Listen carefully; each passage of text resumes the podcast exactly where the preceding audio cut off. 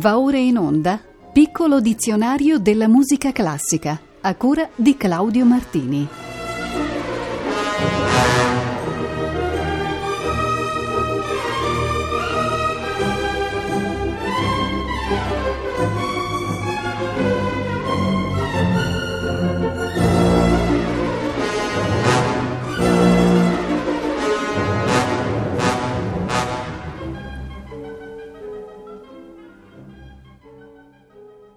Buonasera, iniziamo la puntata numero centocinquantatré del piccolo dizionario della musica classica con il vocabolo tedesco Nachtanz, il quale indica un movimento di danza contrastante per ritmo e andamento col movimento precedente, detto normalmente Fortanz. Gli esempi più antichi risalgono a fine Trecento. A un Fortanz binario e lento seguiva un Nachtanz ternario e veloce. Nel Cinquecento questa combinazione di coppie di danze contrastanti originò il primo nucleo della suite strumentale. Ascoltiamo Pavana seconda e Nachtanz di Valentin Hausmann.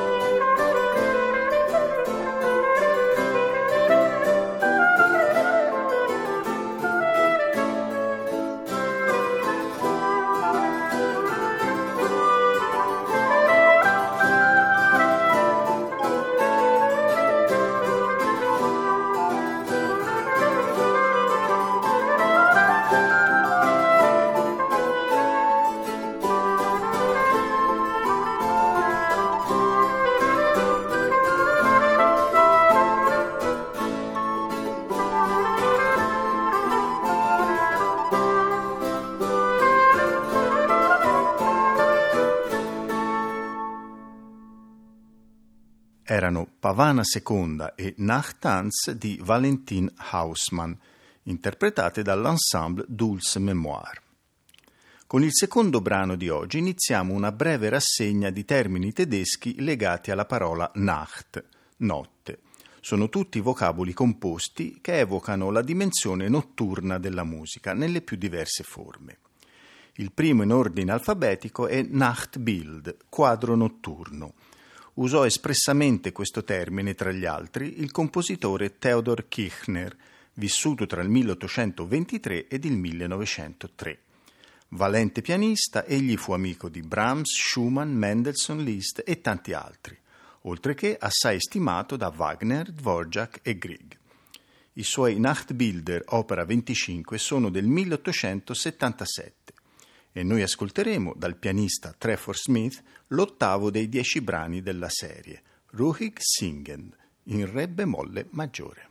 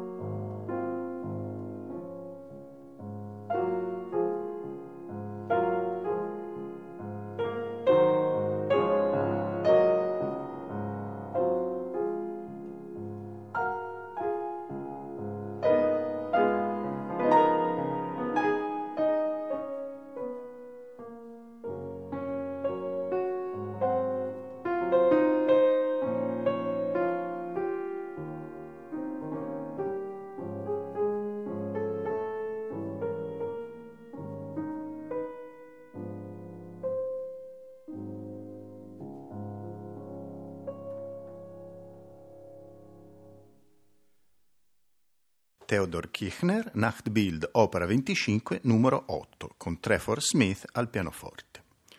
Siamo adesso a Nachtlied, canto notturno. Questo lemma accentua il carattere cantabile, melodico della musica, sempre in una soffusa luce notturna. Tra le varie possibilità offerte dal repertorio ho scelto il Nachtlied, opera centotrentotto, numero tre, di Max Reger. È un mottetto sacro per solo coro basato su un poema di Petrus Herbert dal titolo Die Nacht ist kommen, la notte è venuta. Fu scritto nel millenovecentoquattordici, all'inizio della Prima Guerra Mondiale, in uno stile molto semplice, mentre egli stava lavorando a progetti di requiem in latino e tedesco.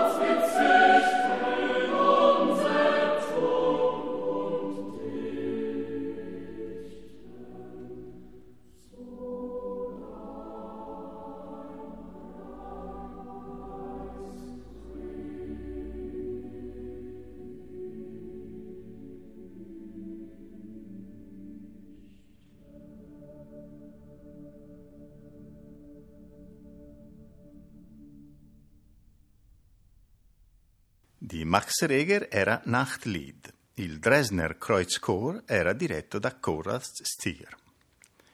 Il termine Nachtmusik, musica notturna, ci fa subito pensare ad uno dei brani più celebri di Mozart, Eine kleine Nachtmusik. Il pezzo, una serenata per piccola orchestra d'archi, fu composto nell'agosto del millesettecentottantasette, mentre Mozart lavorava al secondo atto del Don Giovanni. L'occasione fu probabilmente quella di una ricorrenza festiva in un elegante cortile o nel giardino di un palazzo principesco, secondo le abitudini del tempo. Nel catalogo delle opere redatto dal compositore stesso, questa serenata figura come una composizione in cinque movimenti. Dalla partitura autografa manca un minuetto che è oggi da considerarsi perduto. Thank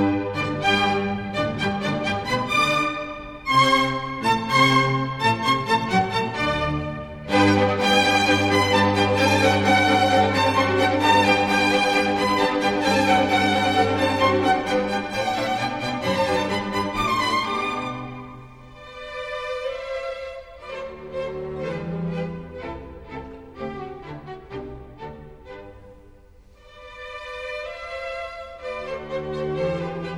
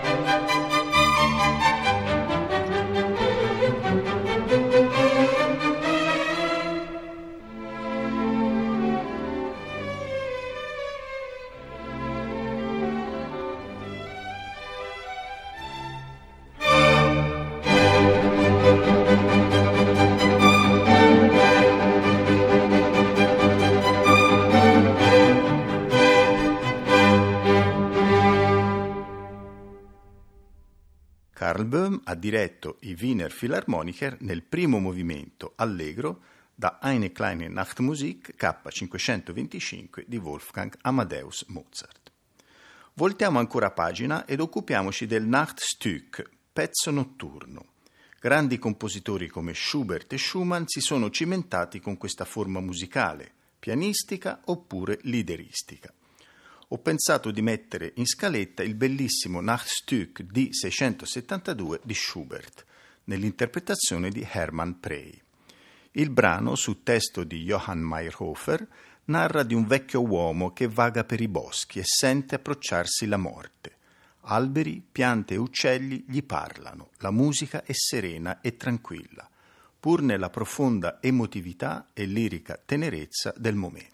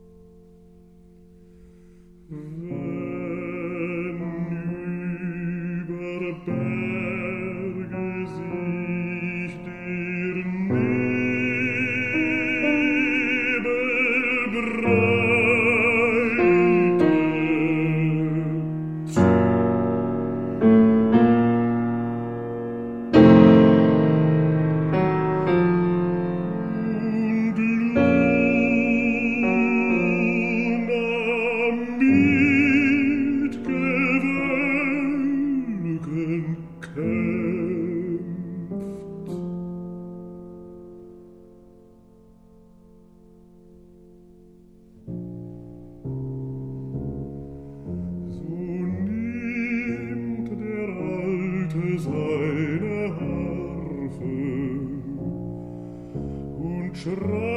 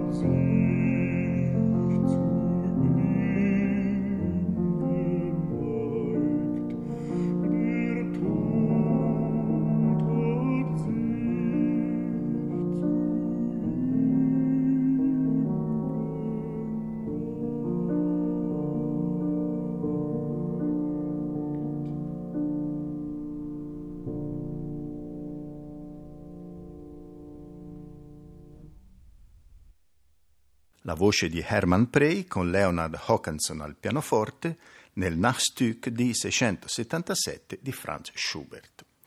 Ci spostiamo adesso sull'alfabeto francese e sull'aggettivo naïf, ossia ingenuo, spontaneo, candido. La musica ha spesso questi caratteri in senso proprio o talvolta ironico o parodistico. Di Francis Poulenc ascoltiamo ora dalla sonata per pianoforte a quattro mani il secondo movimento, Rustique, Naïf et Lent.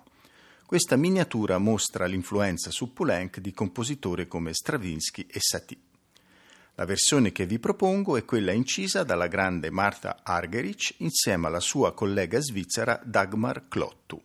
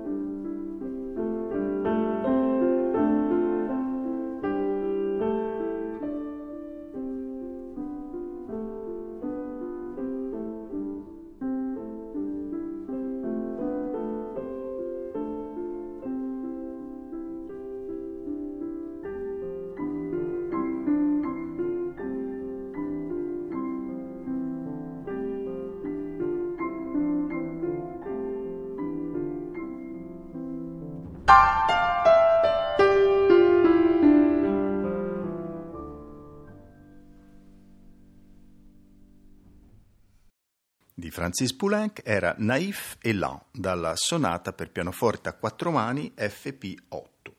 Soliste Martha Argerich e Dagmar Clotto. All'aggettivo naïf fa eco l'avverbio naïvement, usato più volte da François Couperin nel quadro dei suoi ordres per clavicembalo. Queste pagine mostrano uno spaccato della società francese, da cui egli trasse ispirazioni citando attori, attrici, cortigiani ed altri tipici caratteri della commedia dell'arte e della contrapposta commedia francese.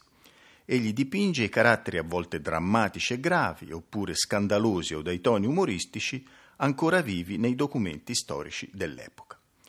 Nel sesto ordine troviamo Les Bergeries, un rondò denominato Naïvement, al clavicembalo è Violaine Cochard.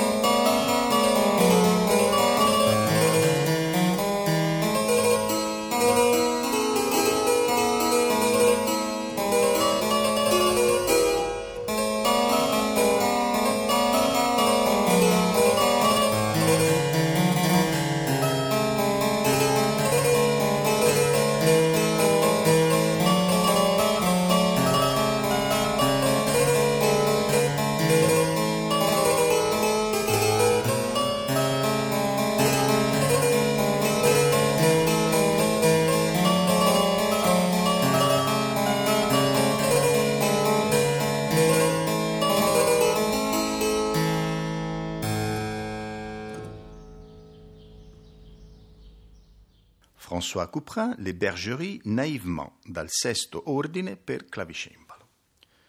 Giunti alla pagina di Napoli, bisognerebbe fare un lungo discorso, tanto importante il ruolo svolto dalla città nella storia e nello stile musicale. rimandiamo la cosa alla puntata delle partiture d'Europa che prima o poi toccherà anche la città partenopea. E ci limitiamo qui ad un solo ascolto, la danza napoletana che è parte della suite I gioielli della Madonna di Ermanno Wolf Ferrari. L'opera, che debuttò nel millenovecentoundici in Germania e fu poi diretta a New York da Toscanini, tratta temi scabrosi e foschi, omaggio alla moda verista del tempo. Parla dell'amore tra un fratello e la sorella adottiva nell'ambiente della camorra napoletana.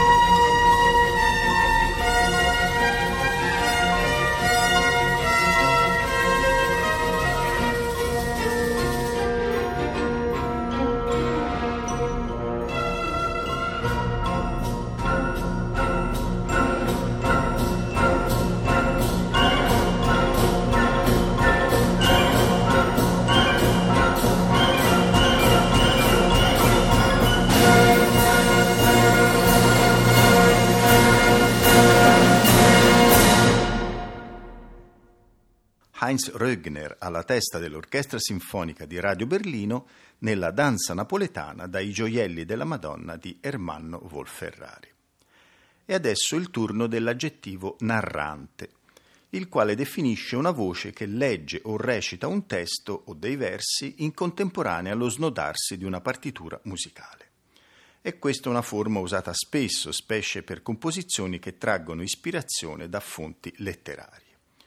Uno di questi casi è il ben noto Pierino e il Lupo, fiaba musicale che fu commissionata a Prokofiev dal Teatro Centrale dei Bambini di Mosca nel millenovecentotrentasei per avvicinare alla musica anche i più giovani. Il compositore accettò volentieri l'incarico ed in soli quattro giorni completò il lavoro. La voce è qui dell'indimenticabile Paolo Poli. Pierino e il Lupo. Un bel mattino Pierino aprì la porta del giardino e uscì sul prato.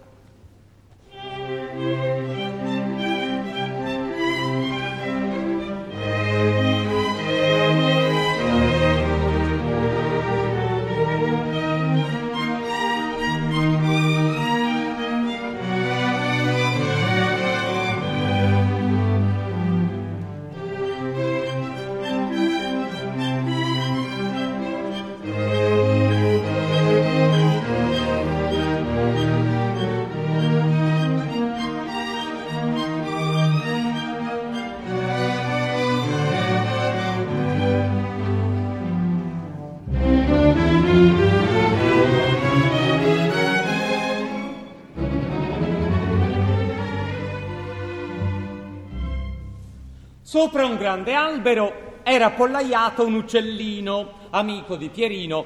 Tutto è tranquillo qui, tutto è tranquillo, cinguettò allegramente.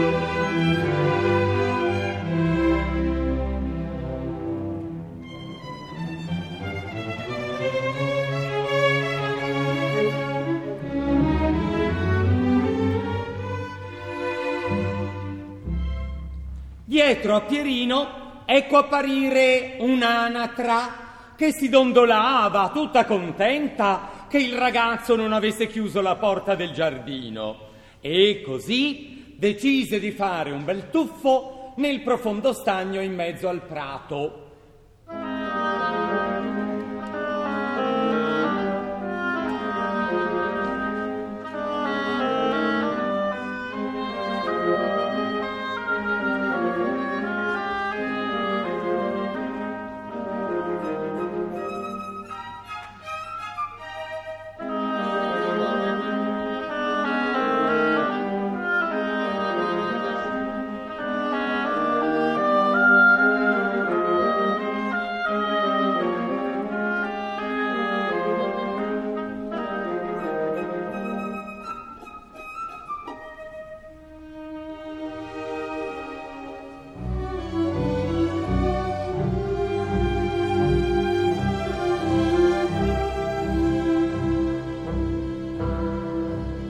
Vide l'anatra, l'uccellino le svolazzò un poco sopra, poi si posò sull'erba accanto a lei e cominciò a fare spallucce.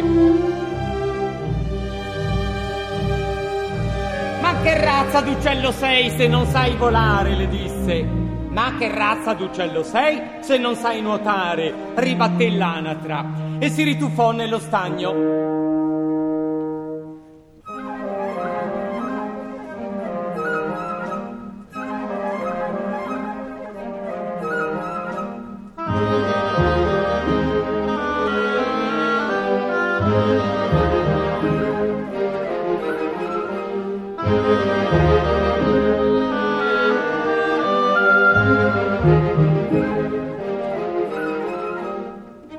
andarono avanti un bel po' a discutere, l'anatra sempre nuotando nello stagno e l'uccellino saltellando sulla riva.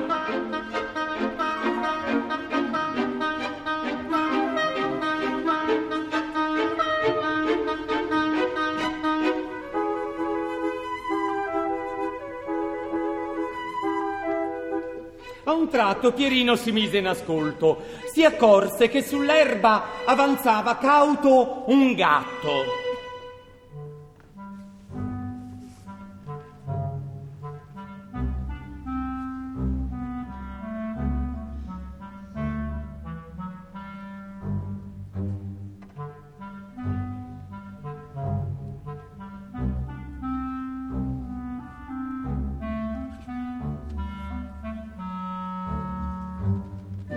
Il gatto pensò: guarda, guarda l'uccellino tutto preso dalla discussione. Se ne facessi la mia colazione. Detto fatto, si avvicinò sulle zampe di velluto senza alcun rumore.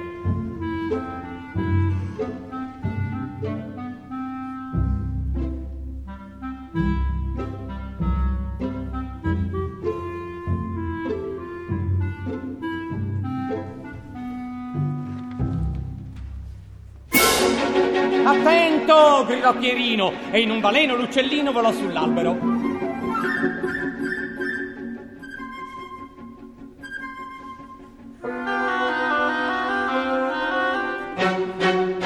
Dal centro dello stagno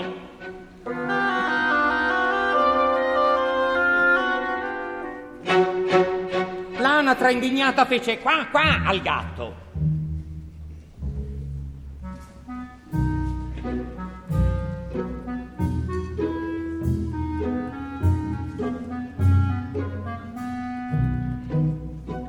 Il gatto girava intorno all'albero pensando: vale la pena di arrampicarsi così in alto? Quando arriverò lassù l'uccellino sarà già volato via.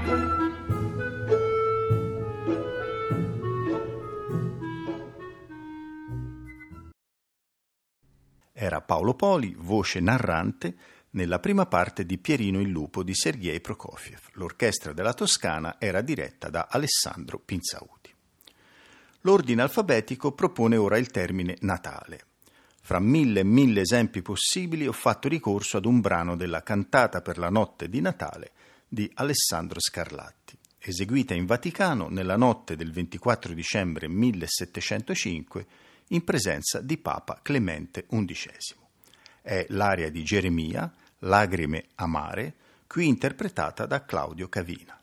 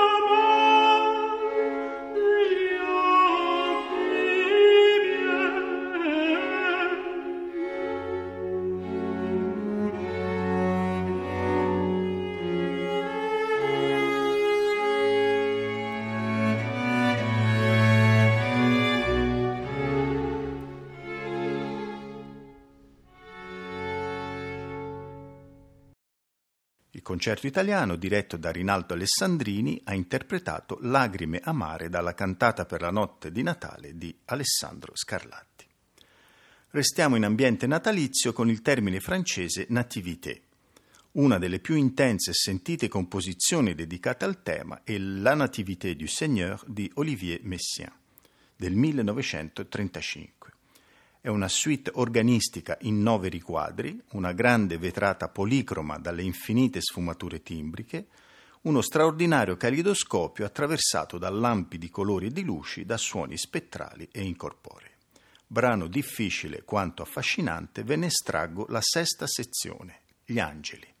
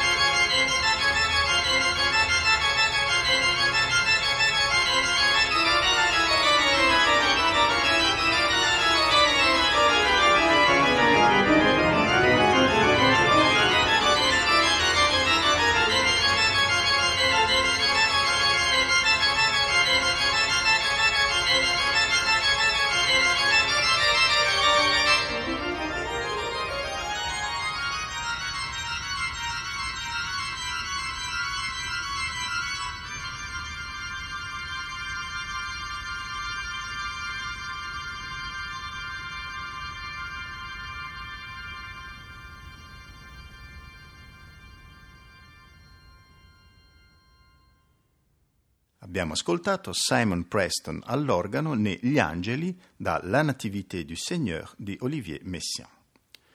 L'ultimo termine di oggi è l'aggettivo naturale, il quale può definire più cose, ossia sia la scala naturale, elaborata dal pitagorico Archita nel trecentoquarantotto avanti Cristo, ripresa dall'astronomo Tolomeo nel centosessantuno dopo Cristo e perfezionata dal teorico musicale Gioseffo Zarlini nel millecinquecentocinquantotto. Oppure anche i toni naturali, quelli appunto dei sette toni della scala naturale. A questa seconda categoria appartengono i sette studi nei toni naturali maggiori composti da Isaac Albéniz nel milleottocentottantasei. Vi faccio ascoltare la pianista Rena Kiriakou nell'ultimo studio.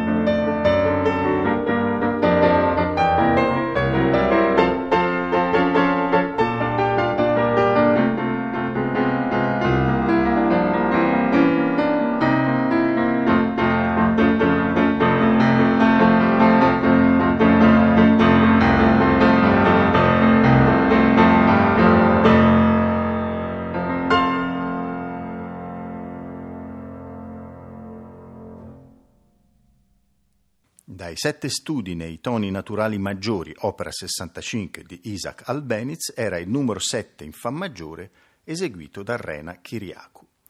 La prossima puntata del Piccolo Dizionario, martedì tre marzo alle ore diciotto e quaranta, sarà interamente dedicata al nazionalismo musicale, importante movimento culturale dell'Ottocento europeo e non solo. A tutte e tutti voi, buon proseguimento di ascolto con i programmi di Rete Toscana Classica.